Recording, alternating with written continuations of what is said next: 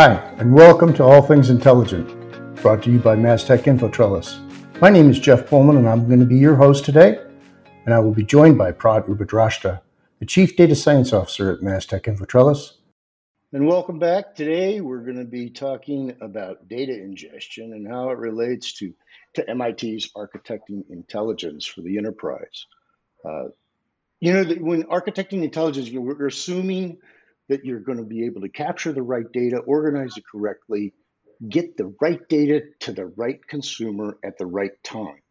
Uh, typically, that type of a process begins with identifying data that's generated internally from source systems of record, which you know typically fall into three buckets: like systems of intelligence, like your tr- traditional type of BI applications, systems of engagement, like a CRM or a call center operation, and then systems of record, which is like your operational data, you know, your ERPs or your your manufacturing systems, or those that are collecting information, uh, SCADA systems.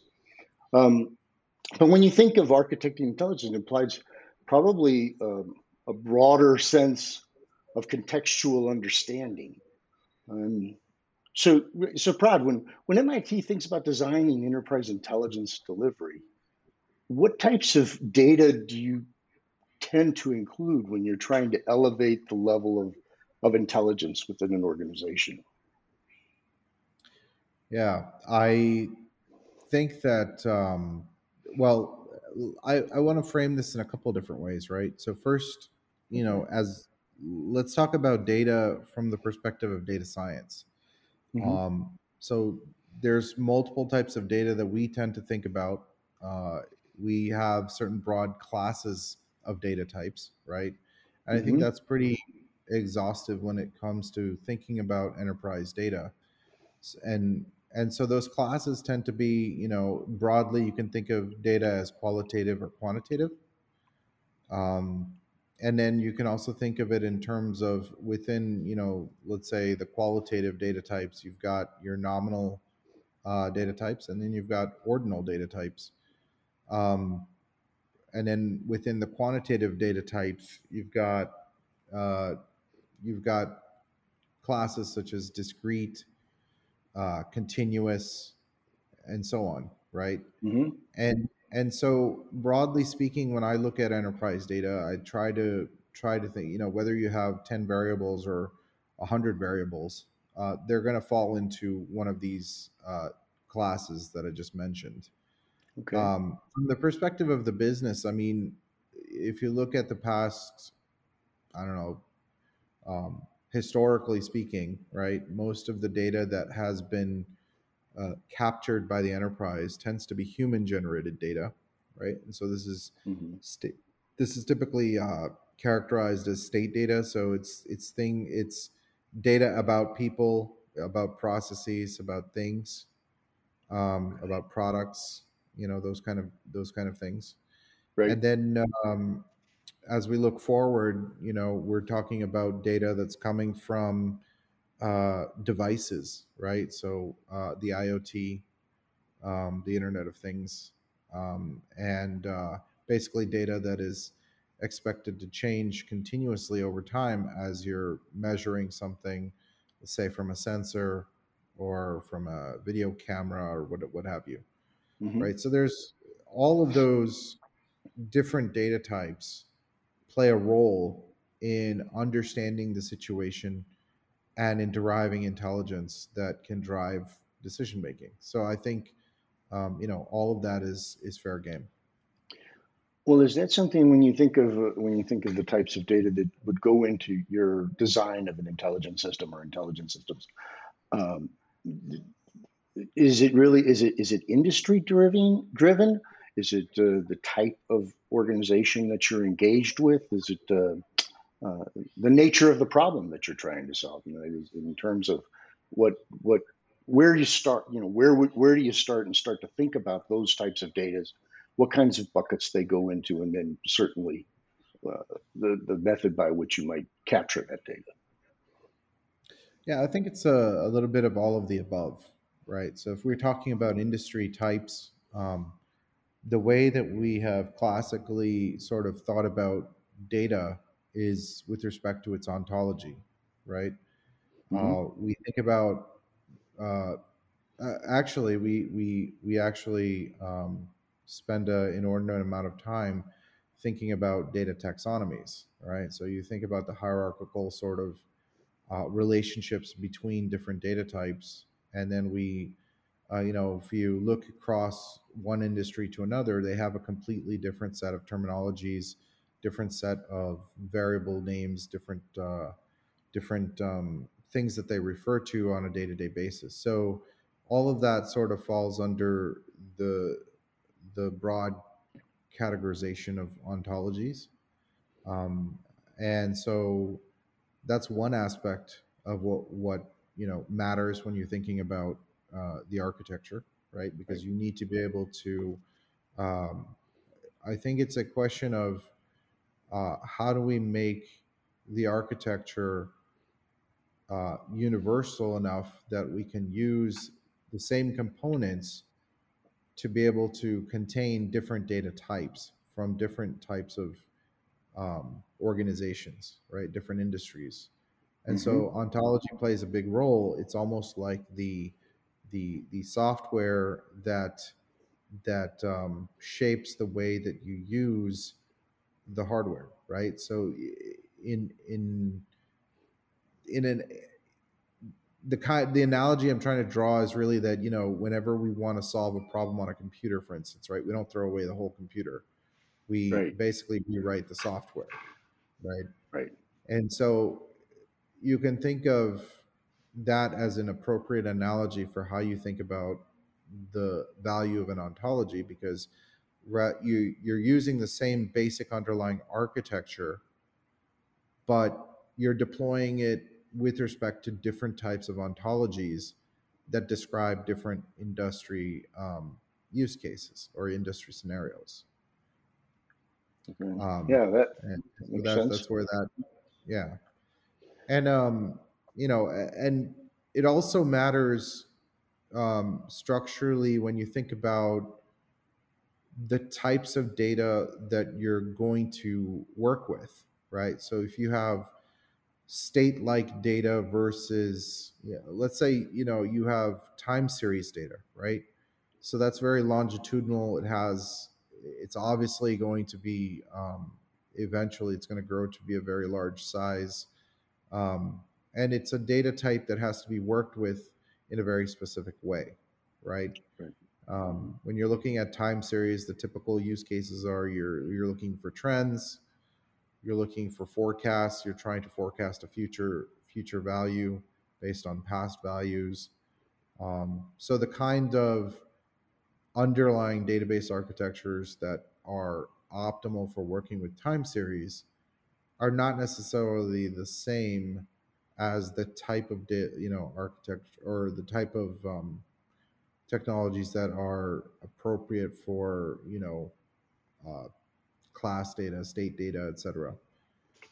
So, so all of that, you know, obviously plays uh, a big role in in the architecture itself.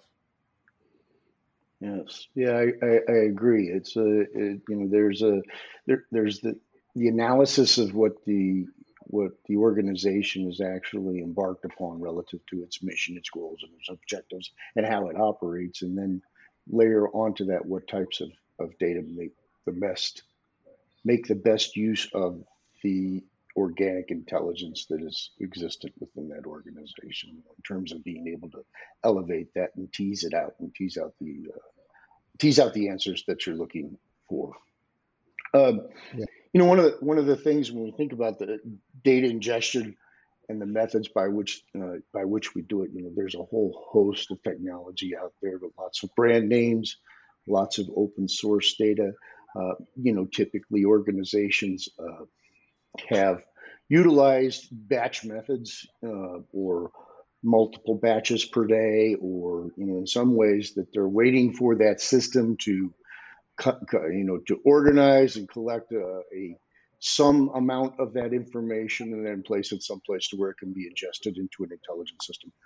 There are other other processes by which it is you know it is it's it's streaming information and information that's collected as it occurs.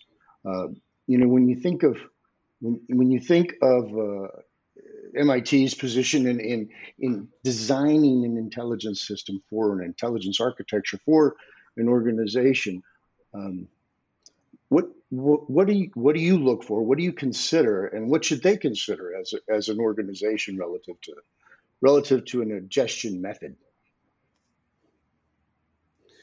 Well, I would say that it's a function of many different things, right? So again, going back to what we just uh, mentioned, it was, um, you know, I, I think of data in many different ways, but specifically, is the data static? Meaning, does it change? Does it not change over time? Uh, for instance, if you have a person's name, that's probably a fairly static variable. You know, right? Uh, very rarely do people change their names. Uh, it does happen, but for the vast majority of people, their you know their names are a are a, are a given. They're they're sort of a fact of who they are. Um, addresses are you know semi static, right? I mean they're they have a certain amount of permanency. If you're talking about let's say the home address, people live in their homes for you know multiple years, decades even. Um, mm-hmm. But as we know, like you know, a person can have more than one address.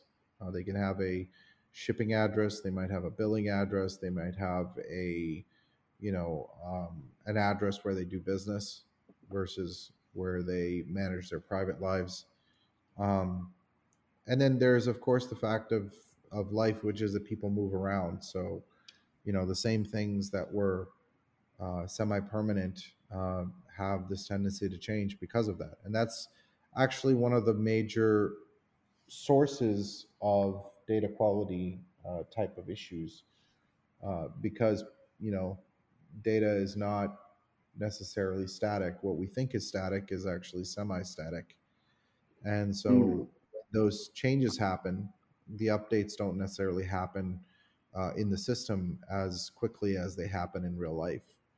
Um, so that's that that can be a source of data quality. Um, and then of course we have continuous data where you know you're constantly receiving data in a in a streaming fashion right? So from uh, whether it's from you know the web or from from streaming sources such as uh, sensors on a piece of equipment um, but these are these are continuous data points that uh, are basically measuring state changes or whatever. And um, they're going to have and because of the fact that you're receiving so much data any individual data point may not be as important as maybe the distribution of data points right? Right. Um, so there's that there's that aspect of it. Uh, the more static the data is the more um, the more weight you place on the individual characteristics of the data. Yes yeah you know, that uh, it brings to mind, you know, that uh, you know when you mentioned address, address re- usually represents a physical location, or you know, mm-hmm. of, of, an individual or a business or uh, some entity that you're doing business with. But you know, in, in, in an address could also be, you know, shifting shifting that definition just slightly to a location um, mm-hmm. is not so static. And that may be of extreme importance to an organization relative to what's the location of the time of contact or the method of contact or the point of entry into into a system of record to where uh, that would generate some level of intelligence uh, based upon either a transaction or uh, contextually some sort of an activity that might be generated as a result of that entry point. Yeah, absolutely. Because um, you you certainly have, especially in the in a business context, addresses take on a whole other kind of dynamism, right? Because you've mm-hmm. got, the headquarter address, you might have multiple subsidiaries.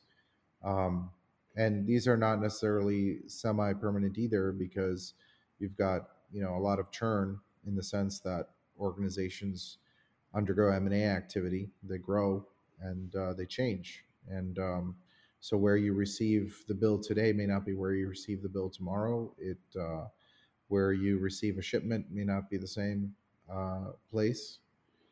Um, you could have multiple places where you receive shipments. Um, so these all mm-hmm. lead to not only data quality issues, but generally data management issues, um, which include, you know, problems like the fact of the fact of complex hierarchies and things like that.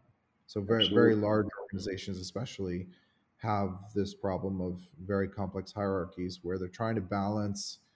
They're always playing this uh, balancing game, uh, this trade off between data accuracy or you know following the strict rules of data governance. You know, uh, when you're entering data versus the need to uh, promote transactional fluidity, right? So right. you don't want right. to hold up the transaction just because you want to get the data right. Sometimes you want the transaction to go through and then figure out how to fix any, you know, issues with that transaction after the fact. So you don't want to have your processes for ingesting and storing data interfering with the velocity of your business in other words. Yeah, yeah that makes sense. so, so that's a classic trade-off problem and one that you know has led to this whole issue of complex hierarchies. And and again this goes back to you know fundamentally well what is that data structure that gives you both the agility the fluidity as well as the um, uh, the right uh, format to be able to um, capture all the important information right? And so so that's i think those are the considerations that we take into account when we think about you know a consumption architecture yeah yeah i agree i think that uh, the whole topic of data management is something that we'll cover in another episode but because uh, simply there's so many so many facets to that um, relative to quality and the types of things that i know that mit is working on you in particular are working on uh, in, in, order to, to to, to bring a change in how we might think about those uh, legacy techniques in the future. But yeah, I, as far as ingestion, well, as far as just, I was just going to say that um, there's uh, there's actually two more uh, it, you know issues pertaining to this this this topic of ingestion that you brought up. Um, you know, the most of the data that we work with classically has been what we would classify under structured sorts of data formats. In other words, mm-hmm. Things are in a very specific location, right?